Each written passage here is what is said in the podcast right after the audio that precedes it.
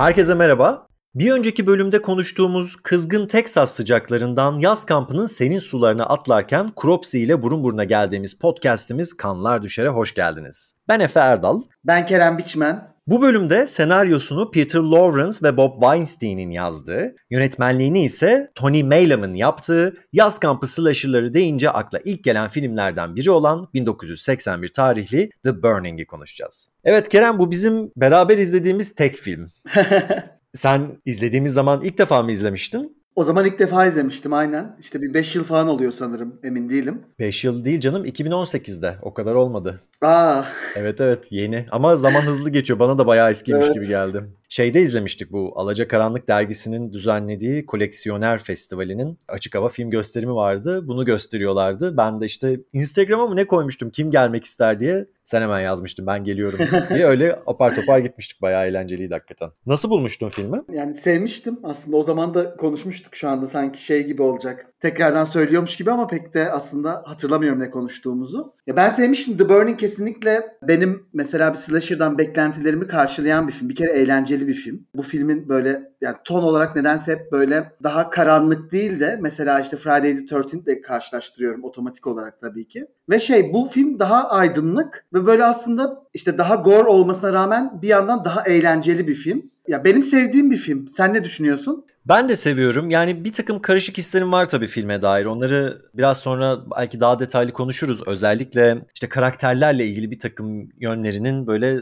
zayıf kaldığını düşünüyorum açıkçası. Ama yani dönemin böyle çok tipik slasher'larından bir tanesi olduğunu düşünüyorum. Eğlenceli buluyorum ben de kesinlikle. Bir de yani hakikaten mükemmel bir slasher filmi diye bir şey belki yok. Yani ya da çok az, çok meşhur olan işte artık başyapıt falan denilebilecek örnekler dışında. Hele ki yani 80'ler filmlerinden falan bahsediyorsak yani hepsinin bir falsosu var ama bu falsolu durumun getirdiği bir cheesy durum var yani açıkçası bu bu cheesy'lik çok güzel. Slasher'larda bence çok güzel işlediğini düşünüyorum. Kesinlikle öyle. Bu arada ben bir herhangi bir film için seviyorum dediğimde bu o filmin iyi olduğunu düşündüğüm anlamına kesinlikle gelmiyor. Bunu daha önce söylemiştim. Bir de yine slasher'lar söz konusu olduğunda aslında benim filme dair duygularım ve dolayısıyla düşüncelerim çok taraflı oluyor. O yüzden şey değil böyle. Ben de filmin çok böyle iyi bir film olduğunu düşünmüyorum ama benim sevdiğim bir film kesinlikle ve izlerken bayağı keyif aldığım bir film. Yani artık sanki bu filmler biraz daha böyle ciddi anlamda korku filmi hayran olman lazım ki bu filmden keyif alasın gibi. Yani ortalama herhangi bir izleyicinin izlediği zaman bu ne ya deme olasılığı çok yüksek. Hele ki böyle şimdi korku filmlerinden bahsediyoruz aslında kan, revan dediğimiz şeye çok alışkınız ama hani bu kadar çok parmakların uçtuğu, işte kafaların yarıldığı, ettiği falan bir filmden bahsediyorsak insanların bundan da rahatsız olması çok muhtemel.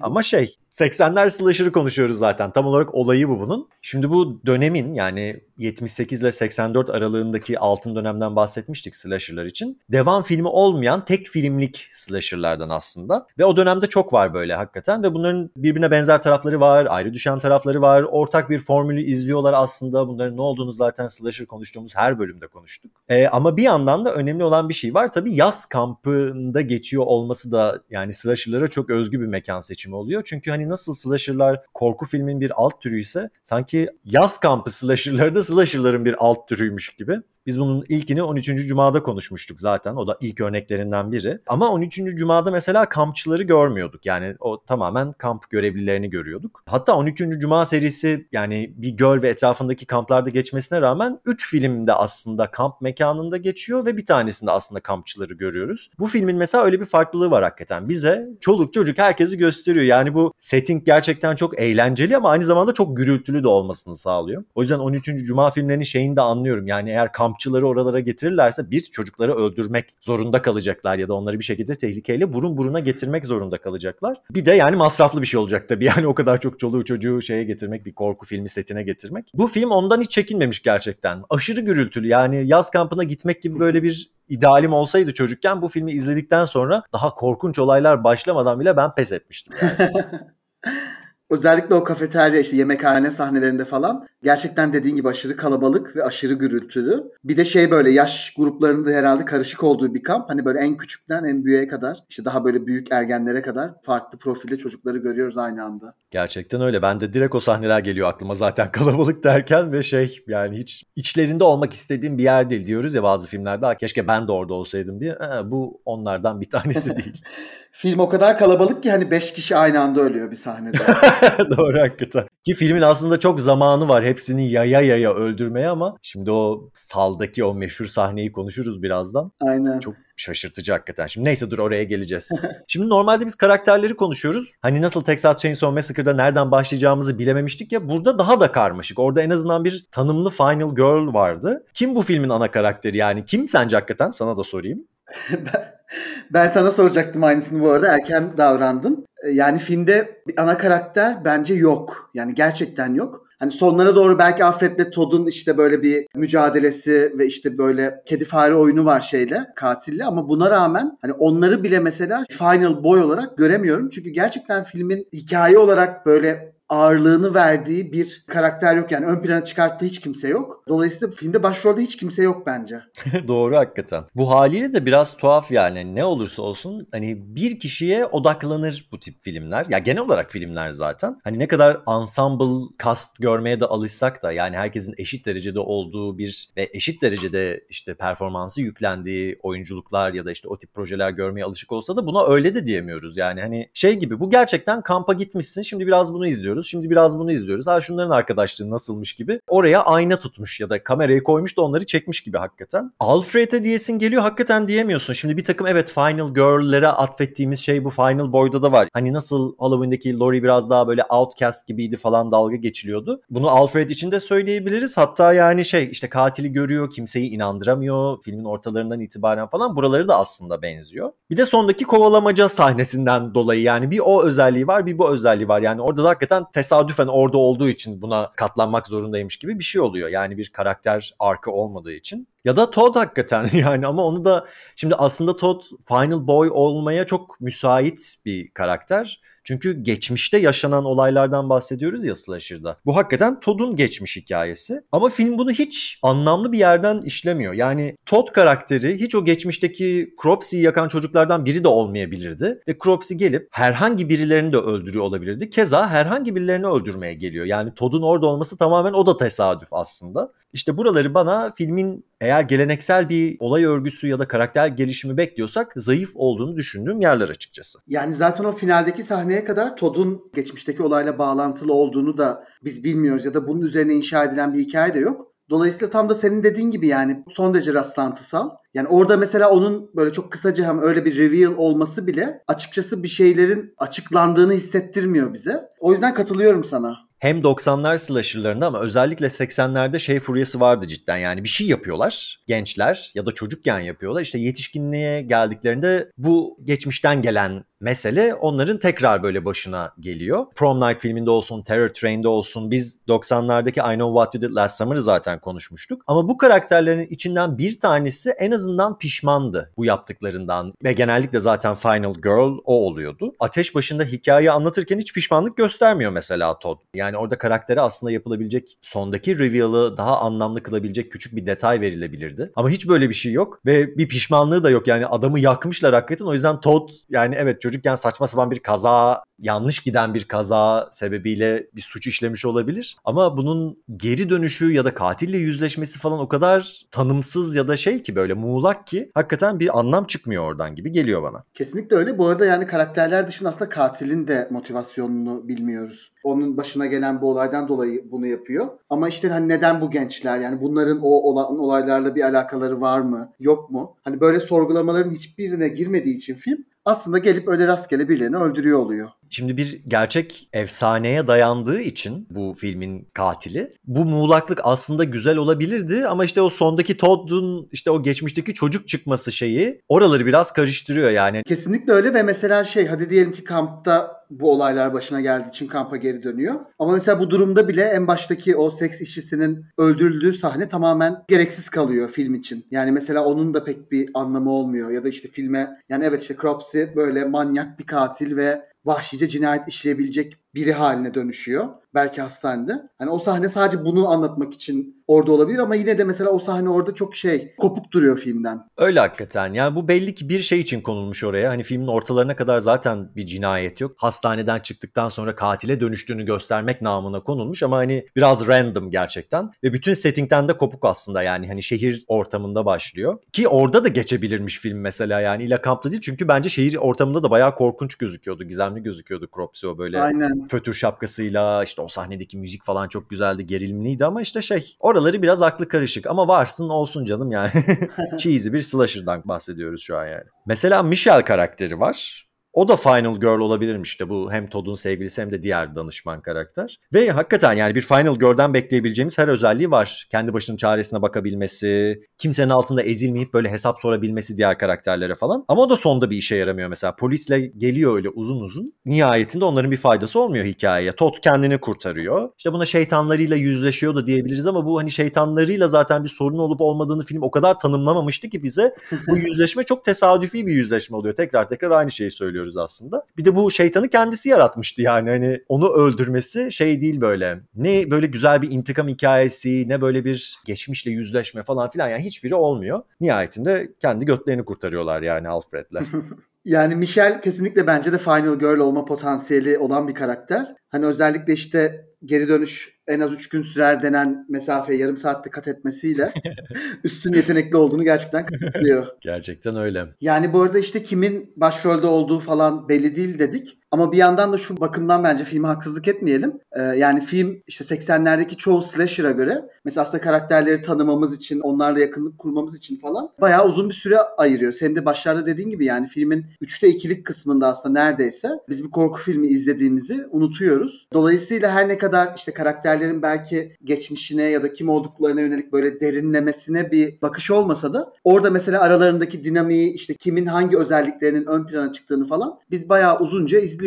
Bu mesela filmin aslında bence güzel denecek taraflarından bir tanesi. Cidden öyle çünkü bir yandan da biz karakterlerin isimlerini bile bilmesek özellikle ben mesela kadın karakterler için söyleyeceğim bunu. Sempatik buluyoruz mesela onları. O yüzden mesela o saldaki cinayette o şimdi erkeklerin bir takım içlerinde sorunlu olanları vardı. Ama mesela kadınlar film boyunca gördüğümüz sempatik insanlardı yani. Şey değildi böyle tamam bütün hikayeyi sırtında taşımıyorlar. Kendilerine özel belki sahneleri bile yok. Ama hani onların ortamları o kadar doğal tasvir edilmiş ki ister istemez insan bir şey kuruyor onlara dair böyle bir ya bağ kurmak belki büyük bir kelime olacak ama bir yakınlık hissediyor belki. Kesinlikle öyle ve sadece kadın karakterler değil hatta erkek karakterler ve erkeklerin içinde hani böyle bilinçli olarak daha kötü gösterilen karakterler bile aslında bir noktada artık onlara bile alışıyorsun. Yani işte bu da öyle dangalağın teki falan diyorsun ama kesinlikle seviyorsun karakterlere böyle bir şey oluyor filmde. Öyle hakikaten. Şimdi erkekleri düşündüğümüzde de bunların bir kısmı ya ergenler, şakalar yapan, üçlü böyle yaramazlıklar yapan diyebileceğimiz ya da böyle şeyler saldırganlar hakikaten. Özellikle kadınlarla kurdukları ilişki anlamında söylüyorum bunu. İşte Eddie karakteri, diğer bully olan Glazer karakteri falan. Sanki spektrum sadece bundan ibaretmiş gibi.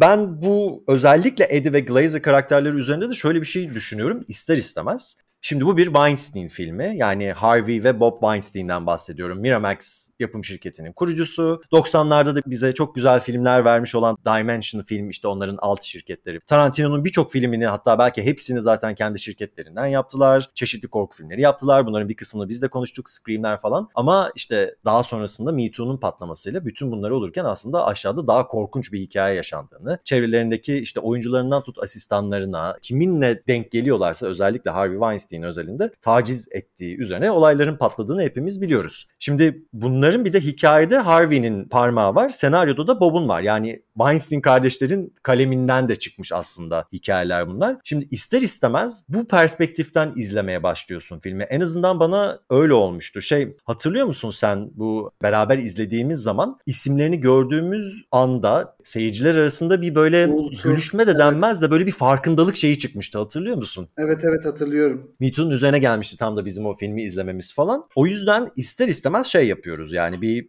ben o gözle bakmaya başlamıştım. Ben bu filmi bu arada hani seninle izledikten bir 5-6 sene önce kendim izlemiştim. Weinstein'lerin olduğunu bile hatırlamıyordum projenin başında. Şimdi öyle gördüğümüz zaman da karakterleri bir başka davranıyoruz. Hiç sana da öyle bir şey geldi mi yani? Özellikle böyle tacizkar karakterler gördüğünüz zaman niyeyse kendilerini görüyormuşum gibi hissettim orada ben. Glazer'da ve Eddie'de. Kesinlikle bende de aynı his oldu. Aa işte burada da şey Harvey kendini yazmış hikayede falan gibi düşündüm. Bu arada hikayeyi ilk işte Harvey Weinstein yazıyor. Sonradan işte senarist ve Bob birlikte geliştiriyorlar. Şeyi de okudum bu noktada. İşte ilk Friday the 13th'le çok tabii film karşılaştırıyor. Aralarında sadece bir yıl var ve çok benziyorlar aslında. Hem genel olay örgüsü hem de şey bakımından yani filmin geçtiği yer falan. Ama mesela Harvey şey diyor işte ben bunu aslında Friday the 13 çıkmadan önce yazmıştım diyor. Ben buna bile inanmadım mesela yani kesinlikle inanmadım buna. Hani çünkü işte ağzından çıkan neredeyse her şeyin yalan olduğu bir insandan bahsediyoruz. Öyle olunca da mesela sadece filmi izlerken işte karakterlerin acaba böyle mi acaba şöyle mi gibi değil. Yani filmin yaratım sürecine dair bütün o hikayeleri de sorgulattı bana. Kesinlikle öyle. Bir yandan işte çok güçlü ve çok meşhur ve işte Oscar'lık projelere de imza atmış olan bir Hollywood yapımcısının bir anda imajının yerli bir olması bence güzel bir şey. Tam olarak bu sebepten dolayı. Yani şimdi hiç kimse artık bu filmi izlediğinde ya da onların isimlerini gördüğünde güven duygusu duymadıkları gibi tam da bizim yaptığımız şekilde işte o karakterleri bile işte birini Harvey'e benzetebiliyoruz falan filan. Yani hakikaten kendilerinden öğeler koyduklarını bile düşünecek kadar ve bütün kötü örneklerin yani işte taciz olsun, cinsel saldırı olsun falan yani kendilerine yakışabileceğini de çok bildiğimiz için artık başka bir gözle görmemiz mümkün değil. Bir de bu herhangi bir film değil yani yapımcısı ya da yazar oldukları herhangi bir film değil. Çünkü işte Miramax'ın ilk filmlerinden bir tanesi ve aslında her ikisinde sektöre sokan film olarak da görülüyor bir bakımdan. Çünkü öncesinde zaten film işinde değillermiş. Ve yani filmin içinde düşündüğünde yani o yüzden erkeklerin böyle bir kısmının ergen gibi bir kısmının bully olması ama yani Alfred karakteri bile hani Final Boy mu artık ne diyeceksek başta bir karakteri duşta gözetliyor mesela. İşte diğerleri sevişirlerken onları gözetliyor falan. O da bir creep aslında. Yani o da bir tuhaf bir karakter. Hatta yani Todd karakteri bile içlerinden en normal diyebileceğimiz olan bile. Mesela Michelle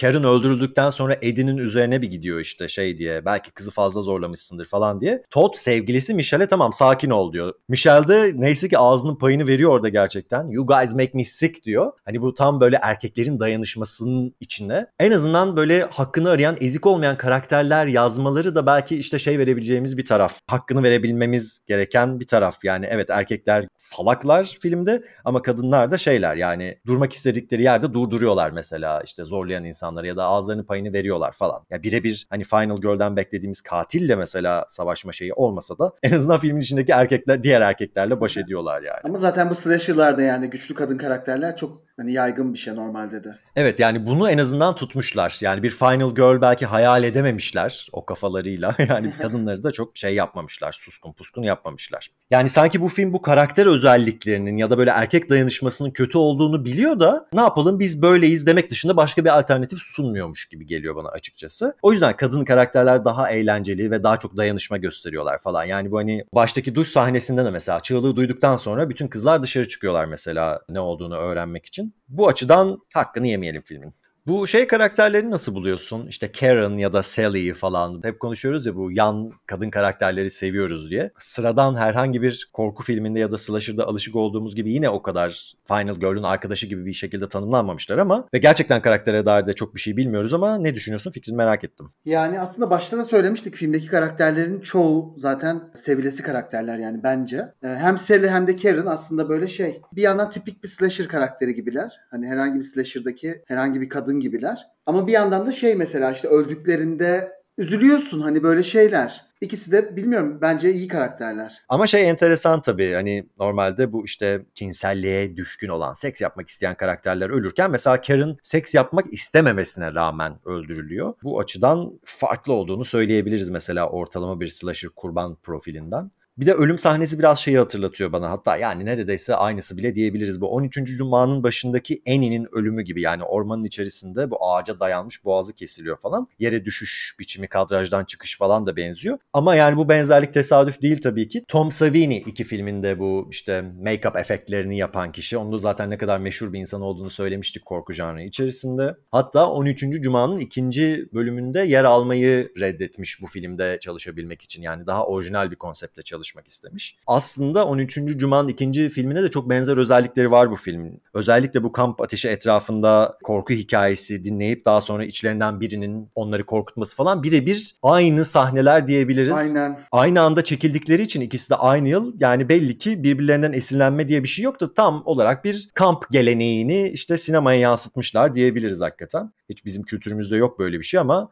bana çok eğlenceli geliyor bu arada ya kamp ateşi etrafında korku hikayesi anlatmak yani. Sırf bunun için bile yaz kampına gidilebilir yani. Ama tabii bir yandan da bu benzerlikler o dönemin bir takım filmlerinin birbirlerine karıştırılmalarında da çok olanak sağlıyor. Hatta yani başka filmleri bırak kendi mesela devam filmi olmuş filmler içerisinde bile birbirlerine çok karıştırılabilecek stereotipleri ya da işte bir takım tropları tekrar tekrar kullanıyorlar. Yani ben daha önce de söylemiştim işte 90'larda videocudan hani VHS olarak kiralayıp izleyip şu anda hala bulamadığım yani hangi film olduğunu bilemediğim hiçbir şekilde erişemediğim filmler var ve Bir tanesi kesinlikle kampta geçtiğini hatırlıyorum. Ama şey filmin ne olduğunu bulamıyorum. Mad Men diye bir film var acaba o mu? Mad Men filmi de bu arada hakikaten Cropsey efsanesini filmleştirmek istemişler. Ama bakmışlar o sırada The Burning çekiliyor. Hemen onun karakterinin ismini değiştirmişler. Başka bir kamp canavarı yaratmışlar kafalarına. Belki odur. Ona da bir bak bir ara.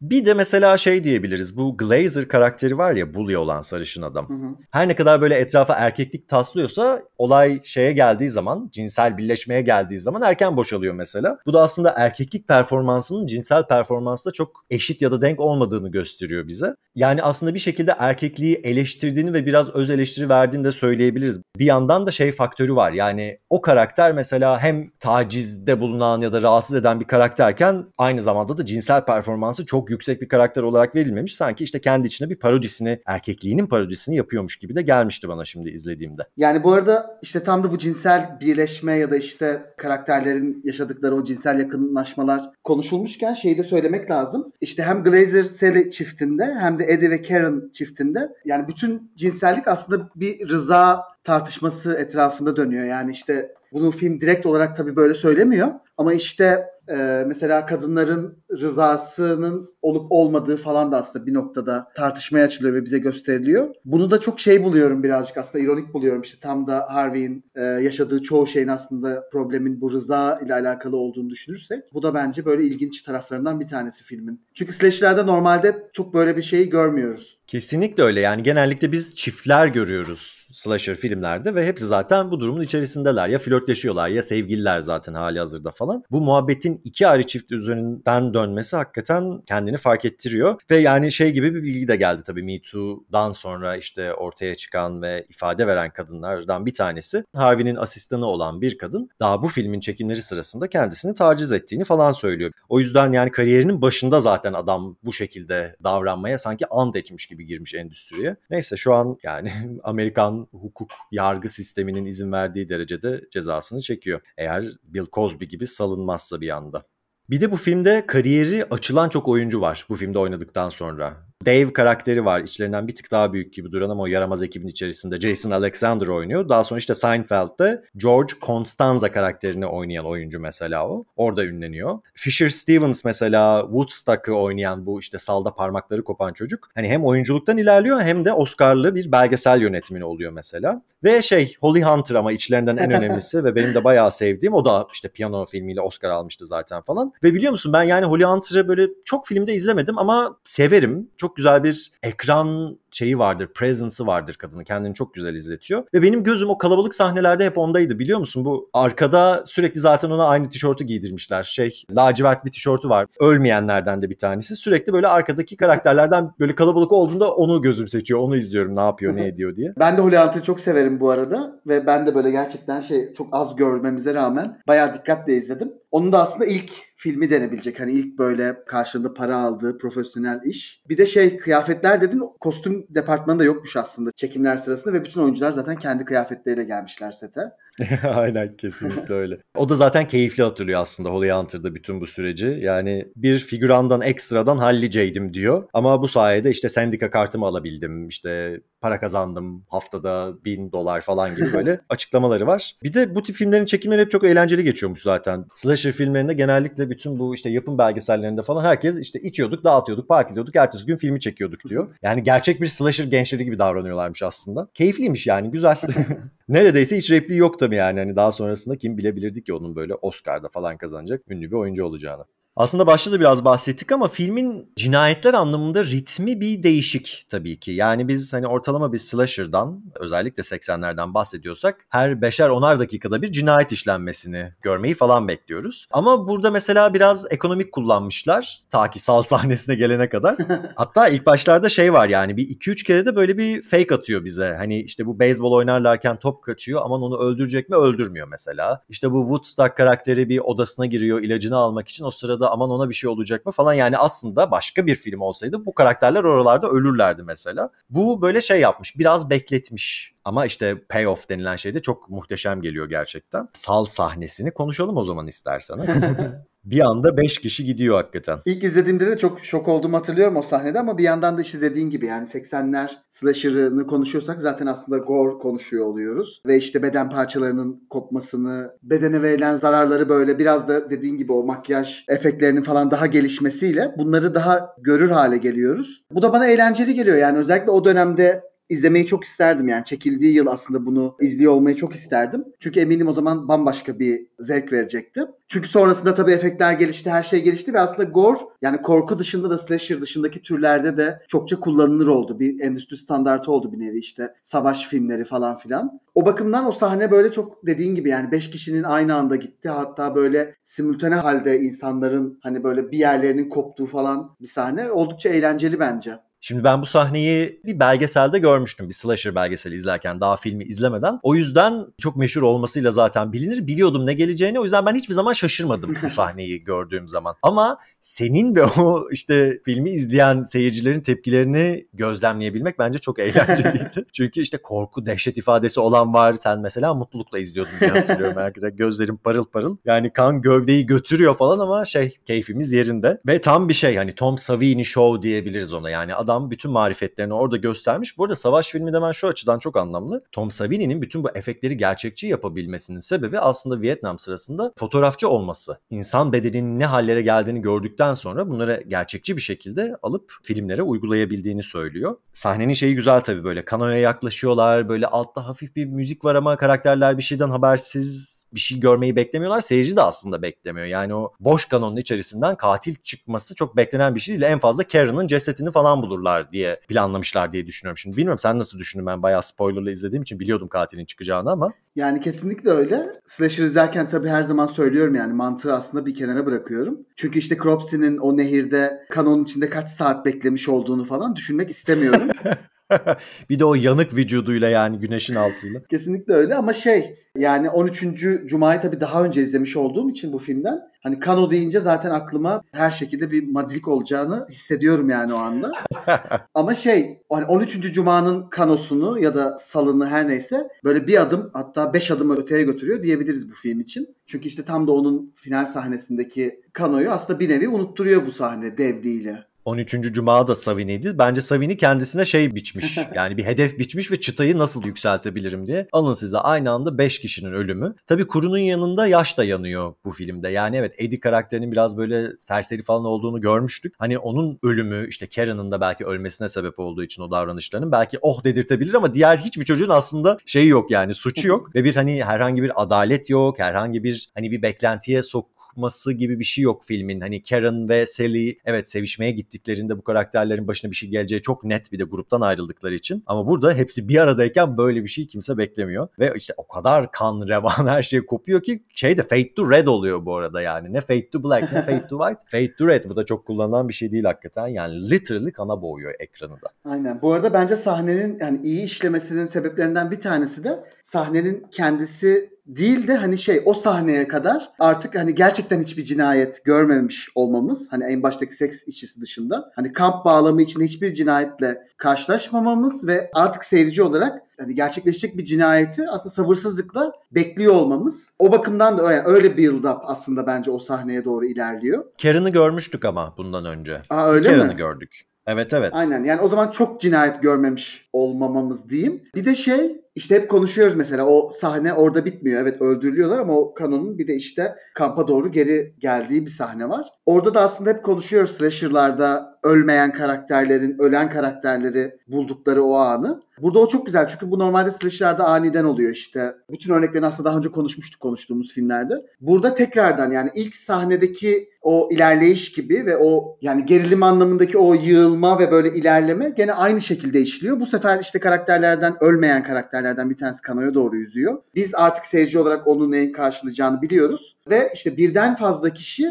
birden fazla kişinin cesedini buluyor. O bakımdan o sahne de çok güzel bence. Yani kano sahnesi orada bitmiyor cinayetlerle. Evet evet yani onun geri dönüşü de bayağı gergin o işte köşeyi dönüyor, kadraja giriyor falan filan. Filme dair hiçbir şey hatırlamasa bile bunu izleyen herhangi biri herhalde bu kano olayını başıyla sonuyla bir şekilde hatırlar diye düşünüyorum. Ben mesela bir de bu kamp filmlerinin şeyini seviyorum hakikaten. Böyle işte göl kenarı, nehir kenarı konsepti falan filan. Sen gerçi gölü korkutucu buluyordun değil mi? Öyle demiştin Evet, 13. aynen.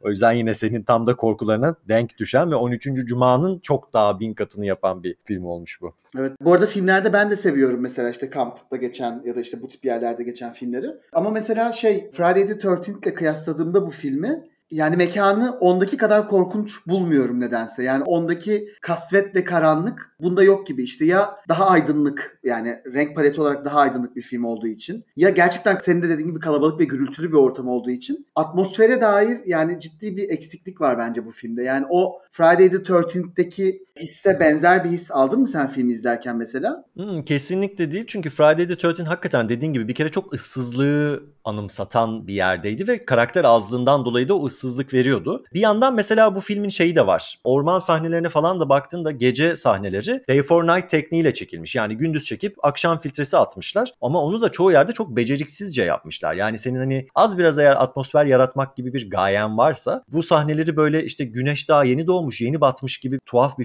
filtrede vermezsin. Hele ki gökyüzünü hiç göstermemen lazım. Yani birçok planda şey gözüküyor böyle gökyüzünün maviliği gözüküyor. Halbuki gecenin yarısı o sırada izlediğimiz sahneler falan. Hele böyle düşük bütçeli bir takım bağımsız filmler işte oraya geceleri işte ışık ya da jeneratör falan getirmemek için çözümü bu şekilde buluyorlar. Ona yapacak bir şey yok. Ama biraz da işte o hani yalnız kaldıkları sahnelerin de atmosferlerinin aslında çok etkili olmamasının sebebinin ben biraz bu olduğunu düşünüyorum açıkçası. Kesinlikle öyle ve şey bu arada atmosferin aslında güçlü olmaması şeye de sebep oluyor. Yani işte bütün o cinayet sahneleriyle cinayetsiz sahnelerin aslında birbirinden biraz kopuk durmasına neden oluyor bence. Hani şey gibi herhangi bir 80'ler gençlik filmi izliyoruz ama işte ortalarına böyle cinayet sahneleri yerleştirilmiş gibi duruyor yer yer. Öyle öyle hakikaten. Yani çok özenli bir sinematografisi falan olduğunu söyleyemeyiz gerçekten. Özellikle böyle atmosfer yaratmak anlamında ışıktı, kadrajdı falan filan. Ama hani bütün bunlar bir yana diyoruz ya sürekli dönüp dolaşıp saldan bahsediyoruz. Hani gözümüzün önünde o güneş altında ama tabii bir yandan da o sahnenin güneş altında olması lazım ki hani Tom Savini'nin ne kadar gerçekçi prostetik makyajlar yaptığını falan işte o kan efektlerini falan daha güzel görebilmemiz için görmemiz gerekiyor açık açık. O yüzden hani biraz o sebeple işliyor ve hani gündüzü de böyle bu şekilde korkunç hale getirmesini seviyorum ama işte gece sahnelerinde biraz etkisini yitiriyor. Şimdi yakın zamanda Netflix'te şey çıktı. İzledin mi? Fear Street üçlemesi. Hayır izlemedim. Gördüm ama izlemedim. Biri 94'te, biri 78'de, biri 1666'da geçiyor. Ben çok bayılmadım bu arada bu seriye. Yani biraz hani korku filmi dizisi gibi geldi. Biraz sulandırılmış gibi geldi. Çeşitli sebeplerden dolayı ama 1978'de geçeni bir tık daha beğendim. O da hakikaten bir yaz kampında geçiyor. Şey açısından cesur buldum onu da. Çocukları falan öldürüyorlar. Hani dedik ya burada hani tamam görece karakterler çok yetişkin gibi değil. Aralarında hakikaten tam anlamıyla ergen yani 15-16 yaşında olanlar da var. Ama orada hakikaten daha da küçük çocukları falan öldürüyorlar o filmde. O açıdan biraz hardcore gelmişti açıkçası. O yüzden bu şey geleneği, yaz kampı geleneği 1978 tabii başlığının da getirdiği bir referans modasıyla şeyini sürdürüyor popülerliğini sürdürüyor diyemeyeceğim şimdi öyle çok film çıkmıyor aslında ve aslında çok 80'lere özgü bir olay bu ama en azından geri dönüp bir takım filmlerin işte bu konsepte bu tropa referans vermeleri güzel bence. Bir de Türk filmi vardı biliyor musun? Nehir diye 1977 Şerif Gören. Evet. Tarık Akan ve Müjdar oynuyor. Kesinlikle bir slasher film değil ama çocukken benim en sevdiğim Türk filmlerinden biriydi. Çünkü slasher'a çok yakın. Bir takım işte genç şehirli işte Fırat Nehri'nde galiba sallarla böyle şey yapıyorlar. Hayatta kalmaya çalışıyorlar. Bir takım eşkıyalar onlara dadanıyor, saldırıyor, ediyor falan. Gerçekten hani bu filmle hiç alakası yok ama konsept olarak çok benziyorlar. Şimdi şimdi anlıyorum hakikaten o filmi de niye sevdiğimi. Çünkü baktığında da çok muhteşem bir film değil. Gerçekten bir Türk filminin olup olabileceği tek slasher örnek olduğu için. Nerede işte sallı film görsem hemen o aklıma gelir. Yani hayatta kalma teması üzerinden tabii aslında benzeşiyorlar. evet o bir de Deliverance aslında daha çok benziyor tam anlamıyla Aynen. hayatta kalma konsepti. Ama bunda da birileri ölüyordu galiba ya. Hani bir slasher gibi değil de ama neyse şimdi Nehir'de belki belki başka bir bölümde konuşuruz. Hiç korku filmi bile olarak görmüyoruz ama. Gelelim katile istersen. Cropsy. Nasıl buluyorsun? Yanık yüzlü katilimizi. Yani Cropsy bilmiyorum benim çok böyle sevdiğim bir katil değil. Açıkçası böyle hakkında çok fazla şey de bilmiyoruz işte bu yanlış giden şakayla yüzünün yanması dışında. Yani aslında bir yandan şey e, slasher'lardaki katil prototipine uyuyor. Yani işte erkek çok güçlü. Bazıları gibi sessiz ama işte daha konuşkan katillerimiz de oldu daha önce. Şeyi ilginç buluyorum bu filmde. Yani film mesela Cropsy'ye dair en ufak bir merhamet göstermiyor. Yani çünkü aslında o başına kötü bir şey gelen ve haksızlığa uğrayan birisi ya en başında. Aha. Yani buna dair mesela film en ufak bir hani merhamet göstergesinde bulunmuyor. Bu çok ilginç geldi bana. İlk izlediğimde de öyle gelmişti. Şimdi de öyle geldi. Yani birazcık işte aslında Black Christmas'ın katili gibi yani hem her iki filmin de devam filmlerinin olmaması sebebiyle aslında daha fazla göremediğimiz için daha yani çok alışamadığımız ve aslında tanımadığımız katil. Hem işte merhamet zaten film göstermiyor. O da kurbanlarına hiçbir şekilde göstermemesiyle de aslında çok da hardcore bir karakter. Ama hani bu işte çok da tanımamak manımamak biraz hakikaten gerçek bir efsaneye dayanması ve nihayetinde filmin sonunda gördüğümüz ailede de bir efsaneye dönüşmesiyle çok alakalı. Hani Urban Legend'ı falan da konuşurken demiştik ki efsaneler sürekli form değiştiriyor, boyut değiştiriyor. O yüzden burada da yani muğlak çok diyemeyiz. Çünkü aslında karakteri az çok biliyoruz. Ama çok da tanımıyoruz hakikaten. Ve göstermemesi de güzel. Yani ben onu biraz sevdim. İşte hastanede ilk başta yanmış elini görüyoruz. Onu bir korku öğesi olarak vermişler bize. Tabii orada artık doktor mu hasta bakıcı mı ne onlar bilmiyorum ama hastanın yüzüne bağıran da iki sağlık çalışanı var orada. O da çok tuhaf gelmişti bana. Freddy öncesi gördüğümüz yanık katil diyebiliriz aslında yani. Freddy bir 3 sene daha sonra arıza endam edecek korku filmlerinde. İkonik bir silahı var mesela bu güzel. Hani kendine has bir silahı var. Bahçıvan makası. Bir iki film dışında da çok görmediğimiz bir silahı var açıkçası. Başka slasher'larda görmediğimiz türde. Yani bir yandan gene çok sık tabii POV görüyoruz. İşte Halloween'le başlayıp devam eden o akım ama bunda böyle bolca görüyoruz. Ama sanırım artık bunu söylemeye gerek bile duymuyoruz. aynen aynen yani bu slasher checklist'in şeyi. Onda da onun işte biraz daha böyle dünyayı hülyalı görüyormuş halini lense vazelin sürdüklerini söylüyorlar. Bulanık görüntüyü falan öyle sağlamışlar. Bu da araya sıkıştırdığımız bir trivia bilgisi. Bu arada bu hakikaten Cropsy Maniac diye bilinen bir şehir efsanesine dayanıyor buradaki karakterde. Direkt onu yani filmleştirmişler.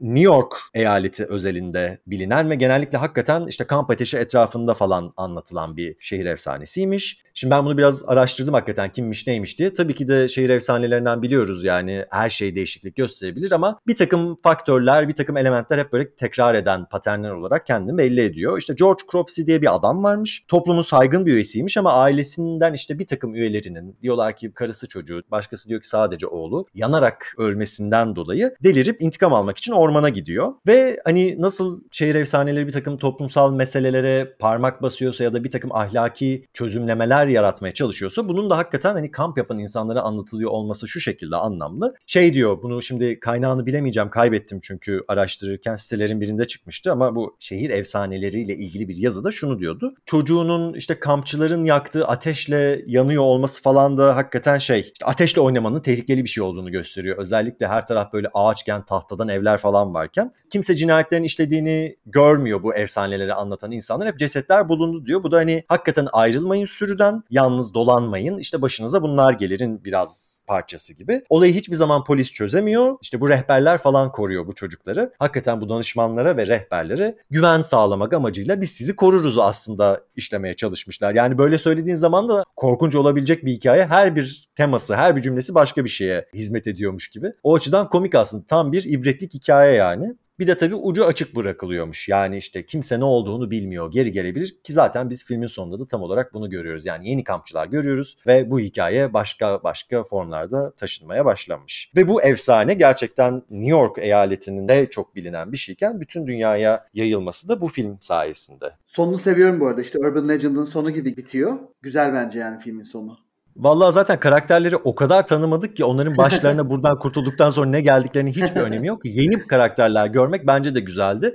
Bir efsanenin nasıl doğup ağızdan ağza aktarıldığını göstermesi anlamında da güzel gelmişti bana da hakikaten. Filmin müzikleri güzel bu arada. Yes grubunun, progressive rock grubu Yes'in klavyecisi Rick Wakeman yapmış müziklerini. Ben zaten böyle bıcır bıcır klavye müziklerini çok severim. Slasher'larda da zaten tema müzikleri ya da arada çalan diğer score bu enstrümanlarla yapılır çoğu zaman. Bayağı hoşuma gitmişti benim. Yani bunun da bir cheesy tarafı var hakikaten. Yani çok kaliteli bir müzik diyemem belki. Ama filmin konseptine ve yarattığı atmosfere çok uyduğunu düşünüyorum açıkçası. Kesinlikle öyle. Mesela Karen gölden çıktığında işte kıyafetlerini bulamadığında falan kıyafetlere o Zoom bir yandan verilen müzik. Mesela bence o şey yani sahne genel olarak bayağı iddialıydı. Bir şekilde kotarmışlar hakikaten filmi yani. Bir de ah paraları olaymış gece çekselermiş bir tık daha güzel olabilirmiş. Bir de duş sahnesi var tabii ki yani hiçbir şekilde cinayetin falan gerçekleşmediği ama hani bu şey gibi yani her duş sahnesi bir psycho göndermesi ya aslında. Yani biz her ne kadar psycho'ya slasher demedik ama tropları belirleyen bir film olduğunu kabul ediyoruz tabii ki. Ki Norman Bates de aslında dikizci bir karakter. Burada işte Alfred de aslında gelip dikizliyor.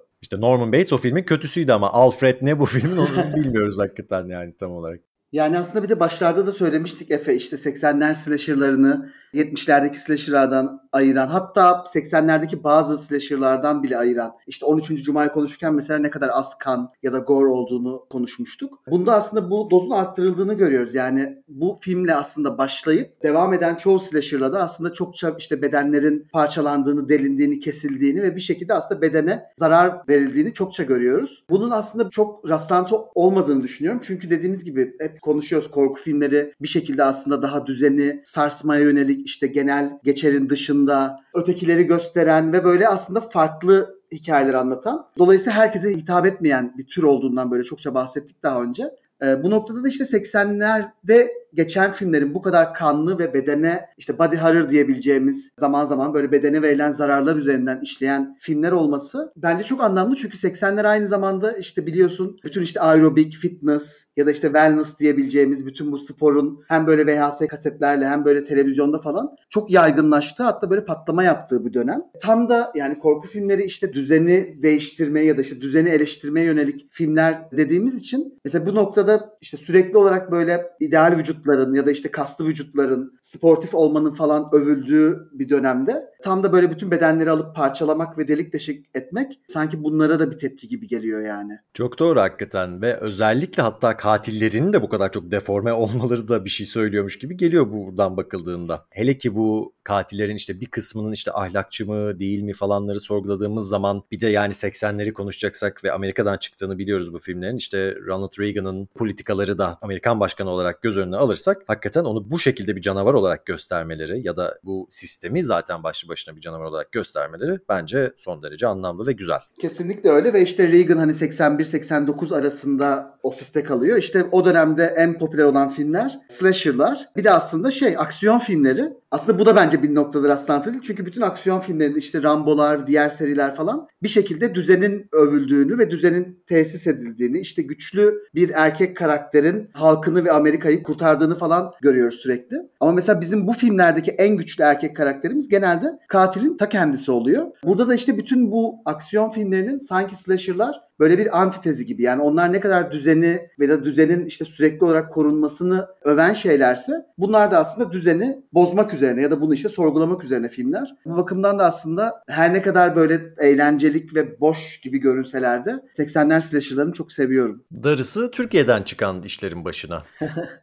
Keşke. Bir de ben bu filmin hani son olarak bahsedeceksek posterini çok sevdiğimi söylemek istiyorum. Ee, ya korku filmlerinin zaten böyle minimal posterleri falan olmaz. Gerçekten çok iddialı, böyle dramatik ama tehlikeyi de gösteren falan bir posteri olur. Bununkisi de öyle işte hani gölde bir çift böyle seks yapıyorlar, ne yapıyorlarsa öpüşüyorlar, koklaşıyorlar. Ama üstlerinden de böyle silüet olarak Cropsy'nin elindeki böyle makasıyla beraber belirdiğini görüyoruz. Posterleri bazen hatta o kadar güzel olabiliyor ki filmlerin film altını dolduramıyor yani o iddialı çıkışın.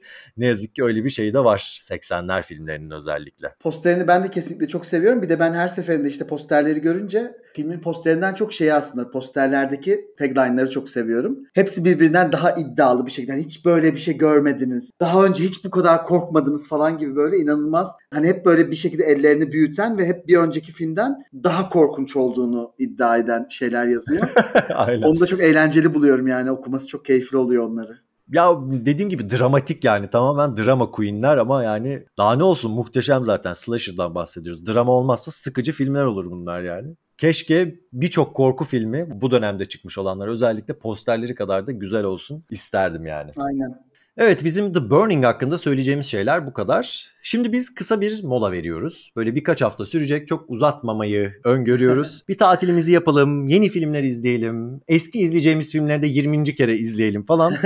yeni bir plan program yapalım ve yeni bölümlerle karşınıza gelelim diyoruz. Her zaman olduğu gibi bu bölümü de dinlediğiniz için teşekkür ediyoruz size ve yeni bölümlerde önümüzdeki zamanlarda görüşmek üzere ayrılıyoruz.